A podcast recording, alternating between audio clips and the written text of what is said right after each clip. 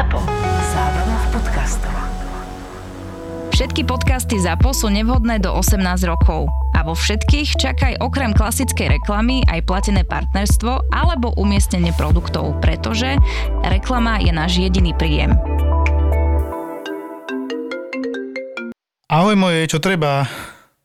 Nemôžem dlho hovoriť, vieš, eh, nahrávam podcast. Smotanu? Po nahrávaní idem do Vivo. Vybaviť tú poisťovňu, tak ju kúpim. Marika bude mať narodeniny? Tak tam kúpim aj nejakú kyticu? Alebo radšej darčekovú poukážku? Aha, vieš čo, vyberieme to spolu. Aj tak sme tam cez víkend chceli skočiť s deckami a omrknúť to ihrisko. Dlho nás tým pilili uši. Dobre, tak Vivo, vidíme sa, ahoj.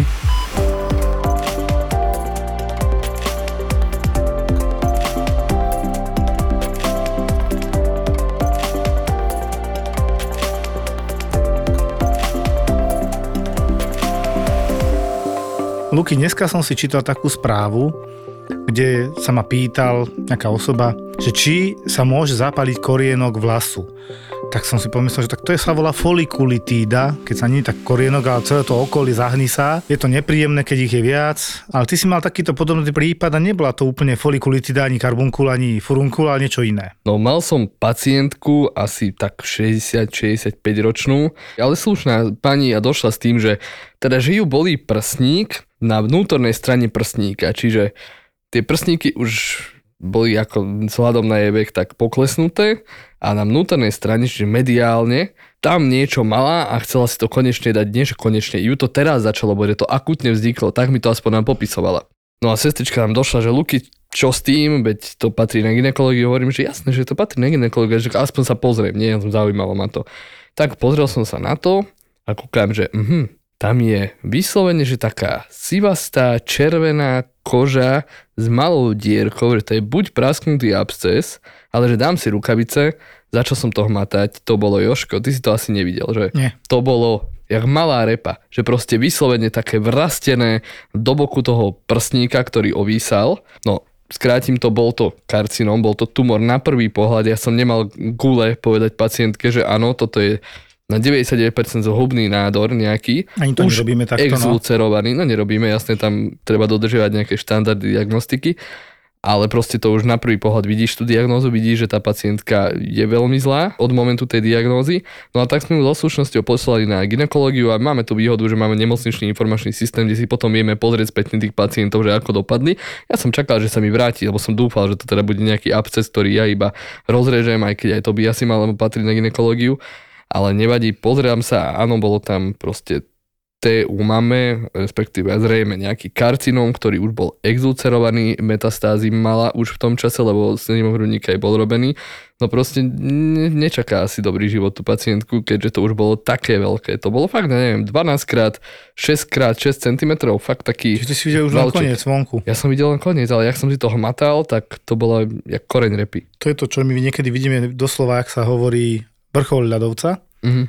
A to práve zlé tam nájdeme až po zobrazovacích vyšetreniach. No bohužiaľ je to tak. V tomto prípade už, už som videl, že ju rovnú tú pacientku objednali na mamografiu, ale to je znovu presne to, čo my non-stop hovoríme, že sakra ľudia, dávajte si na seba pozor. Aj tento tumor, ona, ja viem, že to tam nemala proste prvý deň, len sa bála, už ju to asi dosť otravovalo, tak povedala, že to tam má prvý deň. Dobre, no nie sme blbí. Ale ženy chyťte sa občas svojich vlastných prsníkov, chalani, chytáte si gule non-stop, tak si chyťte poriadne a povyšetrujte sa, lebo od diagnostiky rakoviny semenníka, keď si nájdete hrčku, ten semenník ide na druhý deň von, jak idete k urológovi a možno vám to zachráni život. Lebo to sú nesmierne agresívne rakoviny semenníkov. Mm. U prsníkov to isté. Tá pacientka, konkrétne táto s tým karcinom, respektíve tumorom prsníka, bola objednaná na mamografiu do 5 dní čo niektoré ženy čakajú 3 mesiace, ale v tomto prípade už aj ginekologičke zhodnotila, že je to naozaj tak akútne, že to treba riešiť. No a zrejme to skončí totálnou mastektómiou, čiže celý prsník pôjde preč. Aj tak nemá ešte vyhraté. Mm, presne tak. Dnes Okrem toho, že mi prišlo strašne veľa pacientov na internú ambulanciu a to som machroval, že v lete by mohol byť trošku kľud, tak nebol. A s nimi pomáhali aj s Mirkou, lebo tam sa toho nakopilo a chodili samé arytmie a také kardiálne veci, by som povedal. A jedna z nich bolo, že pán tak 47, myslím, že mal rokov, má rokov, lebo žije ďalej. A on ti bol po STEMI infarkte dávno, 2006, ale čo je podstatné, čo ma zaujalo, je, že on teda neužíva lieky. A ja viem teda ako internista, že po infarte už užívaš lieky do konca života prakticky. Tak ma to tak zaujalo, že čo, prečo? A on tak, no, jemu nebolo zle, on to neužíval. A hovorím, jak prebehol ten infarkt? No štyrikrát ma resuscitovali počas toho a ja že, mm, to by vám neprišlo ako dostatočný výkričník. Mhm. A on taký, no, že asi by aj mohlo, že? No to teda mohlo. A on k nám prišiel viac menej s prejavmi zlyhania srdca, že sa zadýchával po pár krokoch, takzvaná NIHA, hej, kde skorovacím systémom my zistíme, ale jednoduchými otázkami, že koľko metrov prejdeš, kým sa zadýcháš. A štvorka je, že aj keď už len rozprávaš, tak sa zadýcháš. Ten pán to nechápal, že to súvisí s tým, že on keby sa liečil a užíval tie lieky od toho 2006, tak táto chvíľa nastane oveľa neskôr, nie keď máš 47. No hej, NIHA 4 to je niečo to, čo zažívame my bežne po nočnej, ale, ale naozaj, že to bol mladý človek, ja som videl na tej posteli. Ja som si myslel, že toto je jeho prvý infarkt, keď som ho videl, ale aj ty si mi už veľakrát hovoril, že proste neexistuje, nepoviem to asi presne tak, ale neexistuje väčšia predispozícia na infarkt ako to, že pacient už mal infarkt. Mm. Ešte do toho, keď neužíva proste nejaké lieky, lebo dobre, čo je infarkt? Poďme si to rozobrať na drobné. Je to nejaká, nejaká upchatá alebo zúžená cieva na srdci. Tých ciev je na srdci koľko? 6-7 tých hlavných. hej, Tých dajme. hlavných, hej. Jedna je zúžená, aby si myslíte, že ten cholesterol si nenašiel cestu do tej ďalšej, alebo ten aterosklerotický plát sa nevytvoril už v tej ďalšej, keď jedna je už na hovno, tak to poviem. Tá, tá cieva hlavne spôsobila nedokrvenie istej časti srdca, tá, ktoré má zásobovať, ktoré sa prejaví bolesťou na hrudníku. V inom prípade mali sme nedávno diabetického pacienta, Mhm. ktoré, u ktorého sa to prejavilo iba dýchavicou. To je tak, my to voláme, že ekvivalent angíny pectoris, čo si spieva Elan, angína pectoris. tak eh, to je angína taká, pectoris je hrudník v podstate, hej, čiže angína na hrudníku, keď to tak poviem sprosto povedané, tak je to obrovská bolesť. A sem tam, ako nás chvál, Gaussová krivka nepustí, sú tam výnimky, kde niekoho skoro vôbec neboli, alebo ho boli divne inak, alebo to zle popisuje. A druhá možnosť ešte je, ťažkí diabetici, ak to hovorím, alebo zle kompenzovaní diabetici, pacienti, ktorých cukor pravidelne je vysoký a majú už neuropatiu, Čiže poškodenie kašľú na nervov. dietu, inak povedané. Tak, na deti vám serú, rada hodne žerú Mhm. a títo diabetici nemusia mať typickú bolesť.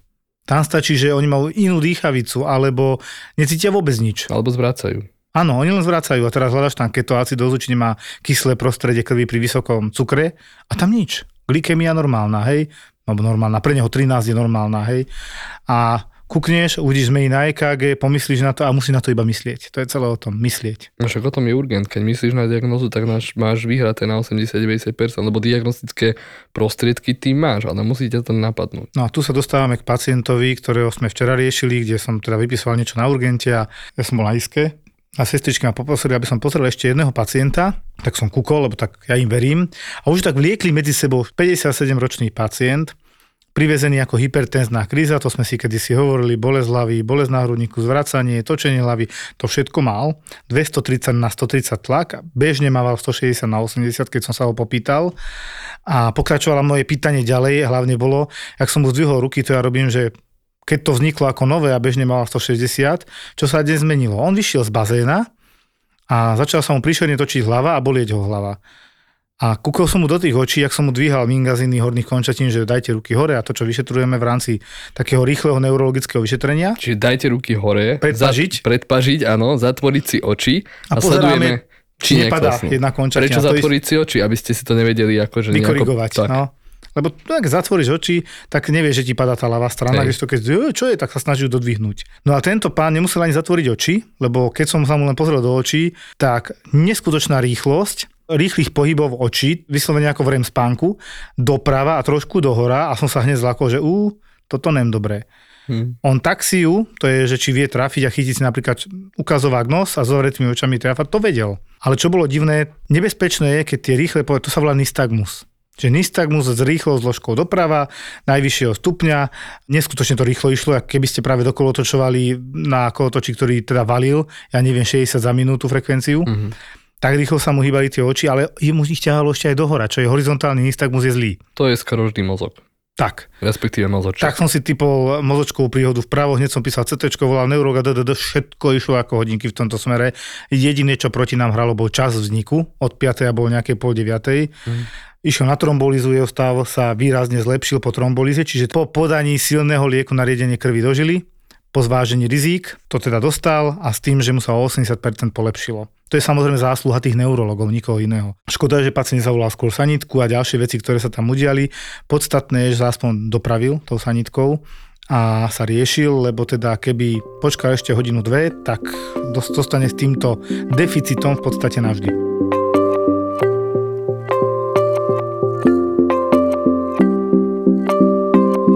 Tým, že robím len na urgente, tak máme celkom také priateľské vzťahy aj s tými záchranármi, takže keď nám napríklad službu a v noci mi nesú niečo zaujímavé alebo niečo vážne, že treba na to nachystať, sú si byť istí, že budem mať čas na toho pacienta, tak mi normálne brnknú, napíšu na Messengeri alebo pošlu SMS-ku aspoň. No a takisto stalo minulú službu piatok. Už som mal nejakého pacienta, už som si ho dokončoval, vtedy mi volá Simona, záchranárka, s tým, že Luky, nesieme ti opitého chalana, s tým, že ale pravdepodobne aj zbytý ten chalan, lenže on má plávajúce bulby. Vysvetlíme, jak to vyzerá hlavne. Plávajúce bulby, točíte hlavou a oči si robia, čo len chcú. Čiže tie očné gule tam plávajú, doslova plávajú lung doľava a doprava. Mm. A bez žiadnej koordinácie si idú. Ty s tým to hlavou, keď hýbeš, veľmi sa to nemení a to je dosť zlý príznak pre mozog. Potom mi ešte upresnila, že on má anizokóriu, čiže jedna zrnička väčšia ako druhá, čo áno, niektorí ľudia to mávajú, niektorí to majú ako starý nález, niekedy bezprostredne po úraze hlavy, aj keď ten úraz je úplne benigný, to môžu mať. Malé deti už som videl. Hej, že udre sa do hlavy, na chvíľu má anizokóriu, zrazu je to v poriadku a neurologicky to dieťa je v poriadku. V tomto prípade on mal anizokóriu, ktorá nereagovala na osvit, hmm. čiže keď blikneme do jednej zreničky, mala by sa aj druhá zúžiť ako reakcia na svetlo, čiže ako konzenzuálne. To tam chýbalo od policajtov nejako. Zistili, to bolo na nejakej diskotéke, nejakej zápovedenskej, od policajtov nejako sa im podarilo ešte vyzistiť, čo je veľmi dôležité, že pacient je po operácii mozgu, to bol mladý pacient, to bol 25-30 ročný pacient. Do 35 rokov chalan. Hej, Chlap. operácia mozgu, no hneď som myslel, že OK, možno tam bolo v minulosti nejaké krvácanie, možno tam bol v minulosti nejaký tumor, neviem. Doniesli mi ho ako suspektnú politramu, keďže bol opitý a bol v čiastočnom bezvedomí GCS, čiže škála na posúdenie vedomia. Posúdenie vedomia, áno, bola niekde okolo 9, 8 a takto sa držal ten chlapec. Lenže čomu to prisúdiť? Je naozaj taký opitý, že toto má, alebo je to naozaj po úraze hlavy, mal nejakú drobnú odierku pod okom. Inak nič také vážne. Tak sme rovno aj s tými záchranami, bola noc, no tak sme išli rovno s nimi aj na CT, aspoň pomohli, celotelové CT som dal, lebo som si akože povedal, že OK, bol zbytý, na tele nič moc nemá, ale to môže byť hocičo. Vnútorné krvácanie nevidíš. Hej, na počítači som si rýchlo pozrel, či tam je nejaký záznam. Chvala Bohu, že tie staré záznamy sa tam uchovali, lebo naozaj pacient ležal aj na neurológii a bol tam meduloblastom, mm. zubný nádor mozgu, pokiaľ dobre viem. Áno. Ktorý mu úspešne resekovali, vybrali na neurochirurgii niekde tuto v Bratislave.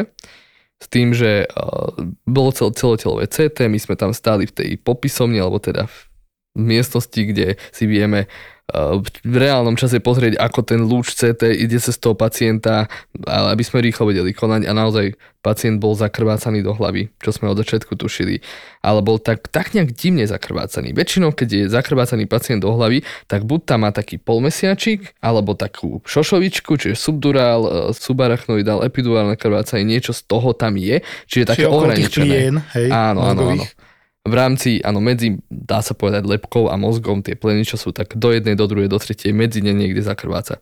V tomto prípade on mal také bodkovice krvácanie frontálne. V čelovej oblasti. V čelovej oblasti a zároveň tam bol aj taký diskrétny subdurál aj subarachnoidál. Čiže pod plenu a medzi plenami. Áno. A bolo to také divné, lebo teraz čomu to prisúdiť? Tie príznaky má teraz, čo je bezvedomý, lebo zbyli, lebo je opitý, lebo je zakrvácený, to zakrvácanie zase nie je až také hrozné.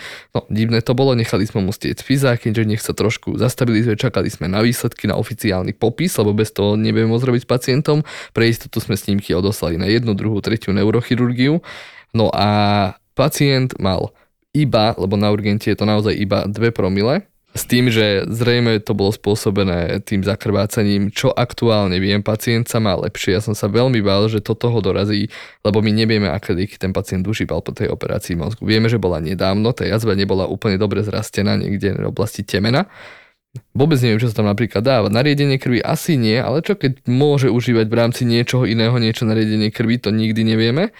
No a e, bolo by to strašne smutný príbeh, čo chvála Bohu nie je, keby pacient, ktorému sa podarilo zdolať takúto ako dosť takú ťažkú rakovinu mozgu, ano. teraz zomre následkom niekoho iného, nejakého idiota, čo sa opil na nejakej zábave a dokope ho do hlavy. Takže myslím si, že pacient môže ďakovať tým lekárom, traumatologom, čo sa teraz o neho starajú aj na neurochirurgii, myslím, že tam aj neskôr išiel a viem, že sa už stabilizovala, má sa dobre.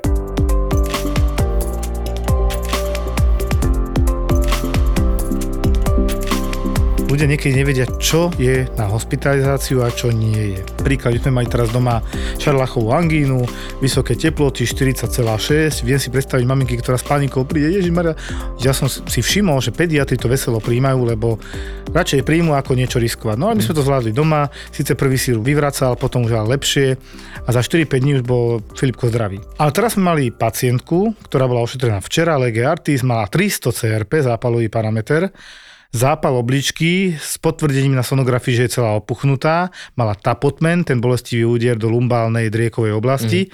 Všetko sedelo mladá, ale veľmi zdravá, ale mladá. Pacientka, ktorá jednoducho bola v prvom rade vyčerpaná. Tak to na mňa prišlo. Deň predtým ešte teda, že sa dohodli, že by išla skúsiť antibiotika a domov, ale na druhý deň už došla do, s obvodnou lekárkou, ktorá ju doprevadila na urgen, že ona aj tam kolabuje, má nízky tlak, vracala včera a to je presne ten dôležitý moment, keď my si dovolíme niekedy aj pacientov mladých, zdravých, o ktorých si myslíme, že to zvládnu a že majú CRP vysoké, lebo to sú len čísla, hoci ja mám tiež v hlave, že 150 už je také, že dosť. Hmm. Ale v princípe 150 CRP, 200 a tak ďalej neliečíme len čísla, ale pacientov. Pokiaľ ten pacient dokáže zjesť antibiotika normálne cez ústa, per os, ako my hovoríme, na čo by tu ležal? Čo mu dáme iné, ako doma bude mať? Ale vracala. Ak nám má tie antibiotika vyvrátiť, ako je to do, nej, do nej dostaneme? Jedin infúzkou. Tak, infúzne, teda parenterálne, intravenózne dožili. To je jedna z indikácií, ktorá je jasná. Pacient vracia, nevie prehltať akékoľvek lieky, ktoré mu potrebujeme dať, ide do nemocnice. Áno, lebo koľkokrát sa aj mne stalo, že nejaký mladý pacient, ale aj mladý, aj takí 50 vy máte výsledok 250 CRP, no ale ve mne nič nie je. Vieš, to sú zase také extrémy, že naozaj tá klinika pacienta nesedí s tými výsledkami. Ano. A niekedy ma prekvapí aj to, že ja si ľúbim u tých starších ročníkov hlavne nechať dorábať tzv. prokalcitonín, čiže marker sepsy. Otravy krvi. Otravy krvi. Hej, a niekedy máme, že 90 CRP, prokalcitonín 25, to väčšinou u tých starších. Áno. A zase opačne, hej, že je prokalcitonín nulový a 350 CRP, čo už čakáme, že ťažká sepsa, on dojde v šušťákoch, nič sa nedeje, nič mi není, pošlite ma s tabletkou domov.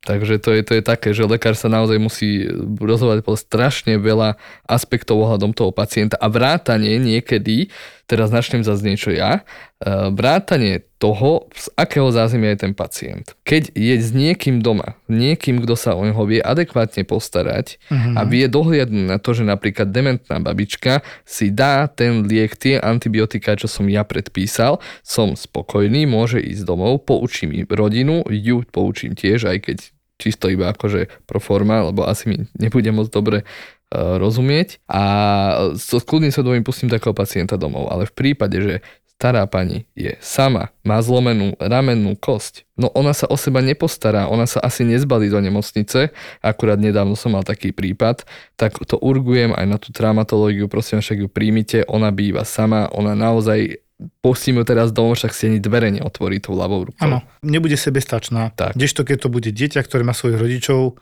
kde je problém, no nikde, oni sa o neho postarajú. Čiže to je ďalšie kritérium. Vlastne to, to není ani tak úplne, že sociálna hospitalizácia, ale aspoň pomôžeme v tomto ohľade tomu pacientovi. A vidíš, Luky, to je to, čo ty máš, ten sedliacký rozum, to zmýšľanie, že vidie to pozadie, prečo sa pýtame to, čo sme rozobrali v dávnejšej časti, že anamnézy, aj tam tá sociálna, že čo je tam, aké sociálne prostredie mm. doma a či tento človek, keď ho pustím, či sa mi nevráti takto rozmýšľať. Tak rozmýšľam aj ja. Mm. Lebo dneska tiež sme pustili, no, kardiálny deň, 3-4 arytmie tam boli. Flater predsieni, čiže predsieňová tachykardia, rýchle bytie srdiečka, staršie panie, väčšina z nich to mala dlhšie, len teraz obvodiak zbadali, že ona ide 140, nič jej nepodá, sanitka jej nič nepodá, my jej konečne podáme. Ja ju spomalím, niektoré dokonca tzv. zvertujú na normálny rytmus a ja nemám čo príjmať. Mm. Hoci spočiatku to vyzeralo, že to bude na príjem. Samozrejme, že urobíme odbery, či pacientka nezlyháva srdcovo, či pacientka alebo pacient nemá infarkt, lebo to za tým môže byť schované. Ale keď toto všetko vylúčime a nám to nevidie, spočiatku to mohlo vyzerať, že to je veľmi zlé, a nakoniec pacient ide domov. A toto je dosť časté, si si všimol. Čo sa týka čisto toho traumatologického aspektu hospitalizácií, niekedy sa stane, že oddelenie je plné Niektoré zlomeniny sú také, ktoré sa nikto neopováži poslať domov, hej, lebo buď sebe nesnú nejaké obrovské riziko, tie zlomeniny, alebo sú natoľko bolestivé, že treba nejakú analgézu dávať tomu pacientovi. Čiže tlomený chrbát, aj keď to sa to nebude operovať, pacient by mal ležať na lôžku, v pokoji, dostávať infúzie proti bolesti, proti opuchu. Zlomeniny nosných kostí, to znamená koksa, jedno druhé bedro, sériové zlomeniny rebier, lebo môžu zakrvácať do hrudníka, preto zlomeniny lepky znovu, lebo môžu zakrvácať. Toto sú tie, ktoré si po, každý traumatolog a pánova samozrejme, toto sú tie zlomeniny, ktoré si každý traumatolog povie, OK, toto hospitalizujeme, aj v prípade, že to nebudeme operovať ale väčšinou sa takéto veci aj operujú, najmä tie dolné končetiny. Teraz ťa pochválim, keď bol pacient jasne indikovaný podľa zlomeniny, myslím, že to bola, teraz má oprav, fraktúra rády lokotypiko. Áno. Vysvetlíme po slovensky. Čiže zlomenina predlaktia, konkrétne Vretenej kosti. kosti, viac menej ako keby v tej časti, ktorá Loko- ku ruke. Lokotypiko znamená, že tam je najčastejšie zlomená po Áno. latinsky. No, čiže to je typická zlomenina predlaktia, konkrétne vretennej kosti vpredu pri ruke. Tento pacient, ja už neviem, ja spadol z rebríka, to bol on, že? Áno. A keď mi povedal, že z pol metra, celé som si to predstavil, že z dvoch metrov. On spadol on bol taký na seba nasratý s takou blbosťou, taká to, toto sa mi stane, naš tak mám zápesti. Áno, nikdy som nemal nič zlomené. A ty teda, že no, musím vám to napraviť. A on taký, a však mi to nejak omotvíte. A ty taký, že e, Nie. nemá to zmysel veľ- veľký, lebo ho dopicháš a aj tak to tam neprejde. Mm. Ale čo sa potom stalo? Tebe povedal, myslím, že Vládko, že môžeš to poslať hore, len sa pokús to trošku napraviť. Mhm. A potom volá, a že tento tak napravil, že ja neviem, na čo som ho prijal. že si mu to vrátil Na úplne druhý deň mal ísť na operáciu dokonca, lebo oddelenie bolo plné. Áno. A to je, to je zase ďalšia vec. Posielame domov veci aj, ktoré sú na operáciu, ale čisto preto, lebo oddelenie je plné a do druhého dňa nepredpokladáme, že sa ten stav pacienta nejako zhorší, napríklad zlomenie na ramennej kosti alebo nejaké drobné kostičky, ktoré sa nedajú dobre napraviť na rukách. Áno. No a toto bolo, podľa mňa to bolo úplne, že o šťastí, že sa mi to, síce, dobre, naťahoval som sa s tým doslova, som sa s tým naťahoval takých hodných 20 minút, jak som uťahal to, to zápestie, ale podarilo sa tak, že ten pacient zrejme nebude operovaný, teda nebol ani operovaný, čo ja viem na ďalší deň, lebo Čo tam chcete operovať? Lukáš zlatými rukami vám opravil ruku naspäť dal. Normálne. a zlatý bol, ďačný bol ten pacient, ako viem si predstaviť, že to musí byť hrozné ísť domov z nemocnice s tým, že zajtra dojdeš a idú ťa operovať. No ale bohužiaľ, máme málo lekárov, máme malú kapacitu oddelení, tak treba takto postupovať. A je leto tých úrazov je neskutočne veľa. Extrémne. A nemyslím si, že sme jediní, ktorí ten nápor nie úplne celkom dávajú, ale samozrejme to, čo je tvrdo na akútny príjem je prijaté a to, čo sa dá trošku odložiť, sa snažíme odložiť. Tak to je. Presne tak. Viem si predstaviť tiež, že takú arytmiu bez problémov príjmeme, ale tiež si zvážim to riziko a benefit, ktorý z toho ten pacient má. A dneska tiež došli od obvodného lekára, že majú nízky hemoglobín 81, čiže červené krvné farbivo, chudokrvnosť relatívne skoro ťažkého stupňa, pod 80 dávame teda eritrocity, k- krvné preparáty, červené krvinky. Ale to bola pacientka, ktorá opakovane mávala takúto chudokrvnosť, nemala anemický syndrom, prejavy, mala 60 pulzov, čiže nebušilo jej srdce z tej anémie, z tej chudokrvnosti. Vládala s dýchom, nemala bolesti na hrudníku, v kľude tam sedela aj s tou dcerou a hovorím, viete čo, no a tak podstate tu tie eritrocity, tie krvné preparáty, vám môžem povedať aj zajtra, už je pomaly po štvrtej, dosť je plné oddelenie, vieme sa tak dohodnúť, toto není prvýkrát, čo tu idete. Jasné, môžeme, tam sme ešte špekulovali, že z čoho je tá chudokrvnosť, lebo tam bol nejaký su- suponovaný, čiže odhadovaný nádor konečníka, Mhm. no niečo takéto tam bolo. A bolo to v princípe jedno, sme sa dohodli úplne krásne, elegantne, zajtra ráno prídete, pobalená, dostanete krvičky, 1, 2, 3, uvidíme, či teda, a toto je tiež dôležité, u veľmi starých pacientov 80-90 a viac, mnohokrát uvažujeme, či ísť do tzv. invazívnej diagnostiky, ktorou môžeme pacientovi viac poblížiť ako pomôcť Mhm. a potom zistíme, že sme na tom bode, že aj tak ho nevieme normálne liečiť, myslím tým nádory, že si povieme, dobre, podajme len krvi, nie je to agresívna forma hocičoho, nebudeme pacienta trápiť. Každý dobrý diagnostik by mal uvažovať týmto smerom internista, geriater. Čiže aj toto bude otázka, už keď bude pacientka na oddelení, že 84 či 5 mala, dosť veľa rokov mala, Mhm.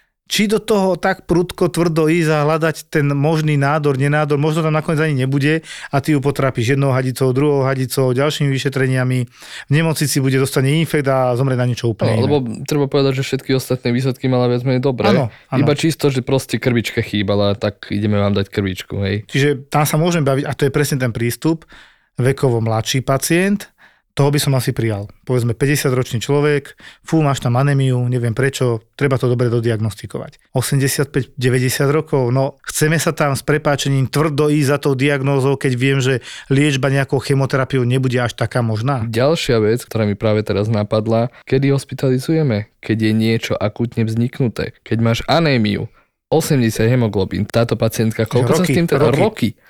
Roky, proste ona je adaptovaná na ten svoj aktuálny stav. Čo sa týka zase tej traumatologickej stránky, konkrétne nejakých úrazov, zlomených hrudníka. Kedy ste spadli z bicykla pred dvomi týždňami, máte zlomenú, zlomené 4 rebra, vidím na rentgeni, v poriadku, ale nemáte tam ani kvapku nejakého fluidotoraxu, čiže nejakej tekutiny, Výpotok, no. výpotok, čiže za, tie rebra nekrvácajú, nie sú nejaké popresúvané, máte to dva týždne, na čo vás teraz na pozorovanie príjmem, keď sa to aj tak neoperuje. Akútne štádium už dávno prešlo. Riziko ste prečkal v obývačke doma, keď ste mohol reálne umrieť a teraz ste došli, lebo vás to ešte bolí. Takže to je také slovenské, to si asi povedzme. Im povie nejaký kamarát, to choď, to máš určite zlomené rebra. Nevadí, že to máš dva týždne, no vadí. Lebo to akútne štádium už prešlo. Takisto ako mne kedy si prekladali, že infarkt po dvoch týždňoch a to bol taký nejaký pacient, ktorý bol nejakým spôsobom mentálne retardovaný. Ja som videl, že nie je nadšený, že ide do ďalšej z nemocnice znova a on sa mal dobre. Mm. A už bol po koronarografii, mal dobré výsledky, cítil sa dobre, nemal bolesti. On v podstate aj tam išiel už tým, že sa urobí iba zákrok, pozrie sa to, vyčistí sa to, lieky domov. Prakticky mohol ísť rovno z toho kardiocentra domov, nešiel a tam sme sa s rodinou potom dohodli, že mu bolo určite lepšie doma, presne z toho sociálneho prostredia, z ktorého on vychádzal. Bol to 50-ročný pacient, hej. Mhm. Ale podstatné bolo, že ja som im vyhovel. Mi sa zdalo zbytočné, keď sa má dobre, ho teraz držať, keď už to je dvojtyžňový starší infarkt, len bol potvrdený, poriešený, ako má byť, čo tam chcem ešte sledovať. Obličkové parametre mal dobre, to tam odležal ten deň, dva navyše a ku nám mal ísť, celkom ani neviem na čo, ale proste je taký trend, že to prekladajú ešte k nám, ale vždy sa dá dohodnúť, keď sa porozprávaš s tými príbuznými pacientom a nájdete konsenzus, lebo mnohokrát je tá otázka hospitalizácie o konsenze alebo kompromise. Luky, ja ľúbim cestovať. Ja ľúbim oddychovať a je mi skoro jedno kde. A moja ženuška zase rada pamiatky a históriu. Moja ženuška zase rada niečo kultúrne, kúpele, wellness a tak. Vieš čo? Riviera. Turecká riviera? Môže byť. Nasajte vôňu a chute Turecka aj vy a vyberte si z výhodných last minute ponúk na orextravel.sk alebo goturkie.com. Túto epizódu vám prináša cestovná kancelária Orex Travel a turecká agentúra na podporu a rozvoj cestovného ruchu.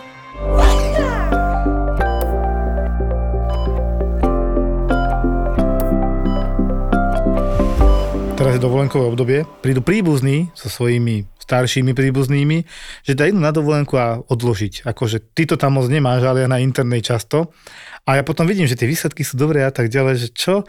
Kedy si to bolo prosto povedané zvykom. A dnes už naozaj tých lôžok je málo.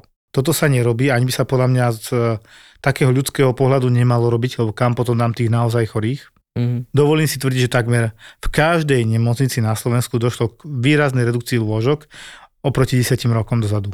Ja to viem, iba v Galante sme išli tiež proste na asi polovicu. Mhm. Na Antolskej, kde som robil, tam išli tiež na, myslím, že 30-40%, akože, a toto je trend všade. Nie sú lekári, nie sú sestry, ideme takto. Ako si môžeš užiť dovolenku, keď svoju mamu, otca, starého otca šupneš do nemocnice medzi ťažko chorých ľudí, aj keď mu zjavne dokopy nič nie je. Fú, no to neviem. Čo je na hospitalizáciu? Každý akútny koronárny syndrom. Prečo akútny? To znamená, keď prídete, že ste mali pred mesiacom infarkt, tam už ako to je skôr na takú dodiagnostikovanie, to zvládne aj ambulant, pokiaľ sa nemáte zle. Ja to poviem takto. Každý stav, ktorý na pohľad vyzerá na hospitalizáciu. To znamená, keď chodí covidy, akékoľvek zápaly plus ťažené dýchania, ktoré evidentne majú tzv. respiračnú insuficienciu, čiže je to človek, a ja to poviem ľudovo, potrebuje kyslík? Odpovede áno, musí ísť do nemocnice. Kyslík doma nemá. Jedine, že by ten kyslík doma mal, lebo aj takých pacientov máme. Dnes nám priviezli pacienta onkologicky chorého s malobunkovým karcinomom plúc, strašná diagnóza, zlá. A on sa bál, či sa doma nezadusí. Hovorím, kyslík máte? Áno. Na kyslíku máte akú, akú saturáciu, keď si dáte ten štipec, oximeter? 95%. Tak ako my vám tu nevieme ponúknuť nič lepšie ako ten kyslík, čo máte, lebo to máte originál kyslík, aký potrebujete. Tak sme museli viac menej ukludniť, celé to bol za tým ten strach. Je jasné, že on sa bude časom stále viac dusiť, ale on si to vie zmerať a pozrieť, že trošku aj tá panika tam robí veľa. Alebo niekto povie, že kolaps. No kolaps neznamená, že ho musíš hneď prijať.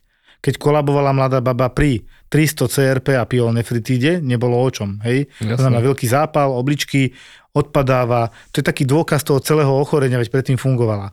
Ale dneska sme mali aj skolabovanú mamičku, ktorá, som to nazval exhaustívny syndrom, ktorá presne mala tiež, je to strašne veľa aj šarlachovej angíny chlapca, syna, so šarlachovou angínou a behali po doktoroch, bolo toho na ňu veľa a ona skolabovala niekde na prízemí, tak sanitári došli po ňu, doniesli ju v podstate Odbery sme urobili tam nič, tlak, puls dobre a ukázalo sa, že jej ako keby prišlo zle, to bola taká asi taký klinec, keď jej pichli tetanovku. Ty si jej ošetroval 2 dní, 3 dní dozadu v piatok ruku, čo porizol pes. Mhm. Čiže porizol ju pes, tetanovka, syn má šarlachovú angínu, nenajedla sa, odpadla. No ale tak čo, u nás sa najedla, čo mala so sebou konečne zjedla, ukludnila sa a išla v pohodičke domov. Kedy by som pacientku prijal? Keď tam potvrdím v rámci tohto všetkého porážku, Niečo ti vyskočí v labákoch, veľmi Niečo divné, strašné. nečakané. tak. Ja neviem, že zistím, že má ťažkú anemu 60 hemoglobín. Leukocity chudokrvnosť. 40 a CRP 0. Hm. Tak. Čiže áno, niekedy sa pozeráme na tie labáky, ale to musí byť naozaj niečo strašné.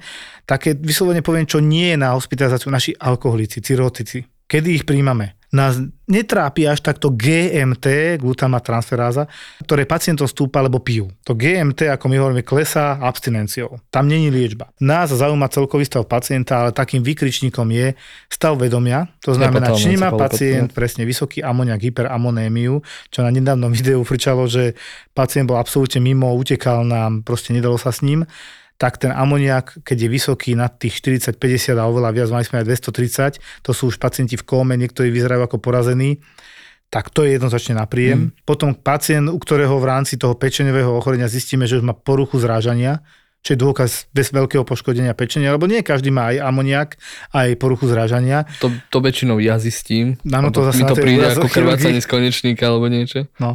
A potom ešte je jeden dôležitý moment, to je, keď máme cirhotika, rastie mu brucho a ja im hovorím, merajte si obvod pása. Hej, v rámci tej cirhózy, kvôli pečení, mu, sa mu nakopí veľa tekutiny v bruchu, je to komplikované, nechcem, už sme to kedysi vysvetľovali. V princípe je tam hypoalbuminémia, hej, to je jedna vec. A druhá vec, e, vaskulárna dekompenzácia toho ochorenia. Tá porta, jak to nasáva, cez tie pečeňové žily sa do dolnej dutej žily málo vstrebáva kvôli tomu útlaku v pečení, tam to je stiahnuté. To spôsobuje pretlak tekutín v bruchu a tie sa tam vyplavujú ako tzv. buď transudát väčšinou, Alebo exudát. Výnimočne exudát, keď tam je aj nejaký zápal. Čiže to je tekutina, ktorá sa tam nakopí v bruchu a rastie. Ten chlap príde ako tehotný. To sa volá chvostekov, habitus, pavúk, veľké brucho. Cirotici na konci svojho ochorenia. Tehotný muži s tvrdým Vyzerá, že je hneď na príjem. Oni aj prídu, sanitko, narastlo mi brucho. Lenže, merali ste si obvod pása? Narastlo, naozaj nerástlo. A potom, no nenarástlo a mňa tlačí. A tlačí vás viacej ako pred týždňom, pred dvoma? Ani nie. Lebo my tiež nechceme riskovať, tá, každé pichnutie je nejakým rizikom pre toho pacienta. Áno. Pichnem črevo, hypokoagulačný stav, čo sme hovorili, že to majú, že majú znižené ti infekcia, Infekcia purulentná, bruchu. peritonitída, peklo. Tam ťa napadne milión vecí, že prečo nepichať, ale keď to je extrémne tzv. tenzný ascites, tenzný nie je, manželka na vás tenzná, ale tenzné je to brucho, že tam tlak, ako tenzia. je. Obrovsky napäté brucho a už sa mu aj ťažšie dýcha a to si viete objektívne posúdiť. Toho si príjmete a urobíte mu tzv. odľahčovaciu punkciu, že mu tú vodu vyťahnete a mu sa naozaj polepší. Mali sme pacientov a nie jedného, väčšinou bezdomovcov, ktorí mali takú vlastnú punkciu, ktorým opakovanými týmito vpichmi a zlým hojením e, sa vytvorila taká chronická fistula, v podstate taká ďúrka do brucha. Ú, On si tam nechal gazičku a pekne si to vypúšťal sám vonku. tak to je bomba. Tým, že oni väčšinou pokračovali vo svojej činnosti aj hlavnej aktívnej alkoholom, tak si to tým aj pekne vyplachli, vyčistili. Oni to mali čistúčke, pekne im to vytekalo a hovorí, ja nikam nemusím chodiť, mne to tu vyteká samo. A že ty kokos, ty, takí nápadníci to toto vymyslia. Hovorím, no dobre, no naozaj, my ho nemáme prečo píchať, lebo on si to sám vypúšťa. On si urobil vlastný ventilček. A fungoval si takto, myslím, že 2-3 roky išiel. Kým neodišlo niečo iné podstatné, hej, nejaké zrážanie, krvácanie. Alebo už hepatocelulárny karcinóm, Tak, pečeň. čiže naozaj tuto pri tej pečení je niekedy veľmi ťažké posúdiť, čo prijať, čo neprijať. Luky? Pri bruchu prijať to, keď mi sestrička povie, Luky, mali by sme ho zobrať čím skôr, lebo on nevyzerá dobre. To už asi viem, že ten pacient bude na príjem. To je pre mňa taký úplne, že naozaj že základ, lebo čím viac oči vidí toho pacienta, by viac posúdiť, že ako je na tom. Hej, ja už nie som taký extra objektívny o jednej v noci v službe, Mm. ale keď mi sestra povie, dobre, to je na príjem, tak si poviem, OK, ideme za tým niečo hľadať. Jasné, že vyšetrenia urobím vždy nejaké. Ale vyslovene náhla príhoda brušná je v akejkoľvek nemocnici aj na konci sveta indikácia na príjem, s ktorou pacienta by si nedovolil ani ten posledný lekár otočiť. Medzi to patrí nejaká obštrukcia čriev, čiže nejaký ileus, mechanický, paralytický, cievný, nepriechodnosť. nepriechodnosť akéhokoľvek hej, hej. typu, že proste ste sa nevykakali týždeň, nejde stojiť sa, Perforácia alebo penetrácia vredu, to čiže znamená, prasknuté črevo, žalúdok, hocičo. krvácanie do tráveceho traktu z hora, z dola, hematéméza, čiže zvracanie krvi, melanéméza, zvracanie natrávenej krvi, meléna, A komplikácia alkoholikov, pankreatitída. pankreatída a vlastne akékoľvek výraznejšie zápaly brušnej dutine, alebo tie, tie typicky notorické zápaly, čo sú všade popisované ako appendictída, cholecystídia, čiže slepé črevo, ročník zapálený. To sú veci, ktoré sú na príjem, lebo čo?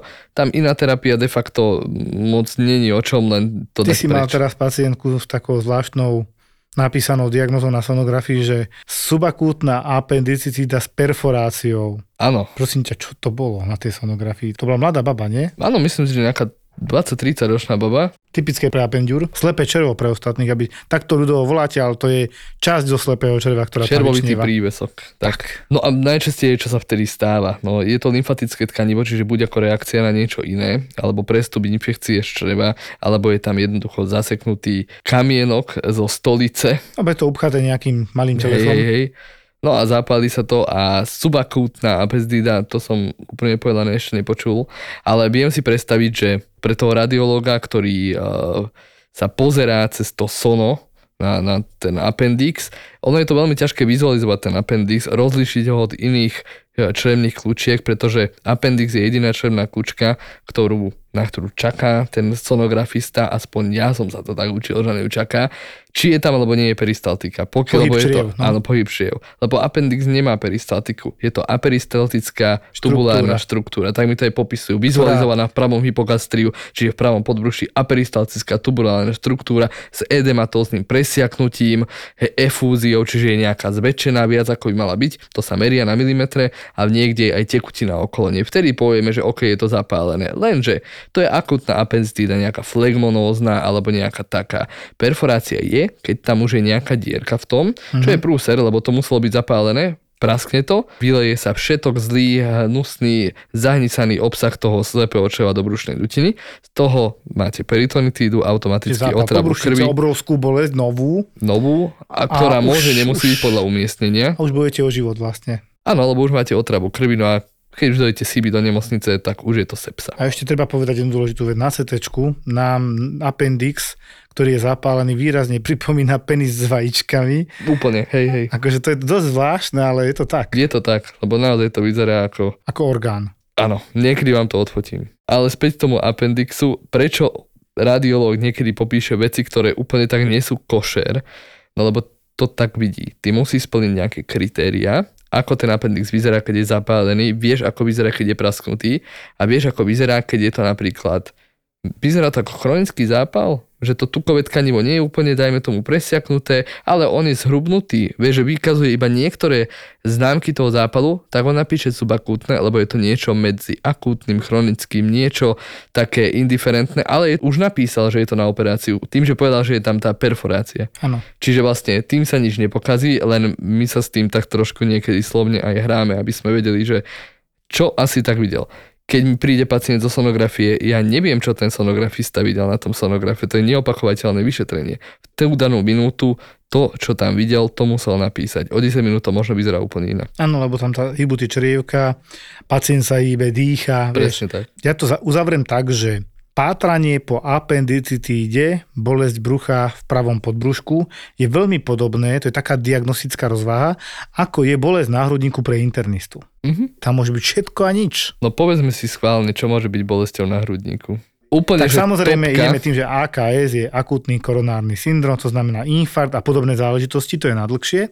Mhm. Potom aortálny syndrom, ktorého sa všetci bojíme, ale ten pacient zvykne bývať, hovorím zvykne, nie vždy, schvátený, tá bolesť aj medzi lopatkami, na hrudníku, často bývajú tlaky na horných končetinách veľmi rozdielne a tým veľmi myslím aj 40-50 mm ortuťového stĺpca rozdiel. Mhm. Okrem toho pneumotorax, prasknutie plúc, úraz tvoj, hej, to môže byť kľudne rebro, pricviknutý nerv nejaký, mne sa páčil pojem interkostálna neuralgia, to je taký pojem, wow. Že zápal nervu medzi dvomi rebrami. Ticeho alebo Ticov syndrom, to sú zápal tých, toho spojenia medzireberného. To som mal to, to opakovanie a myslel som si, že umrem. No, reálne, to je hrozná bolesť. Herpes tak. môže začínať, Zoster, hrudný hej. zoster presne môže začínať takto isto, že ty to ešte nevidíš, ale už tam tá bolesť je. Tam je toľko možností a ty to máš to isté s appendixom. To isté. Tiež tam môže byť herpes, tiež tam môže byť nejaká chronová choroba sa prejavuje Močový v tom. kameň, Močový kameň, hej, presne tak. Môže to byť ten appendix, teda Už je- peritonitída, užený cysta. vaječníky, mimo maternicové tehotenstvo, endometrióza, Či- Vám, vám čokoľvek. sa vyhodí sieťka diagnóz, na ktoré musíte myslieť a vylúčiť ich, lebo teraz vám napíšu na sone, že ten appendix nebol dobre vidieť a čo ďalej. Hm. Toto sa víri v hlavách lekárov na urgentnom príjme, ktorí sa snažia vám urobiť tú diagnostiku. Preto potrebujeme byť mať triezvy nadhľad, mať tie vyšetrenia po ruke a mať na to čas. A od vás chceme jedine vašu trpezlivosť. A aby ste nám naozaj povedali úplne jasne, stručne, čo cítite, odkedy to cítite, ako to cítite. Jak to mal ten Geta, že pretiahni ma, som slávny? Ja v najlepšej ére, keď akože Išla karta, išla karta, kartička. tak akože za mnou chodili babi aj, že, aj s DJ-ským slovníkom, že no, Naraz ma jak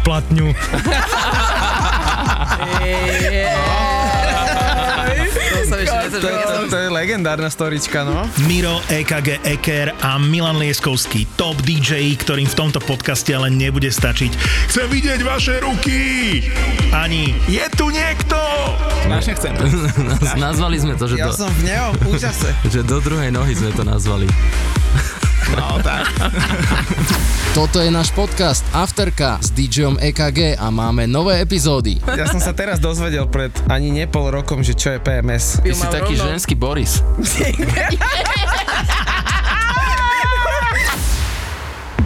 ZAPO.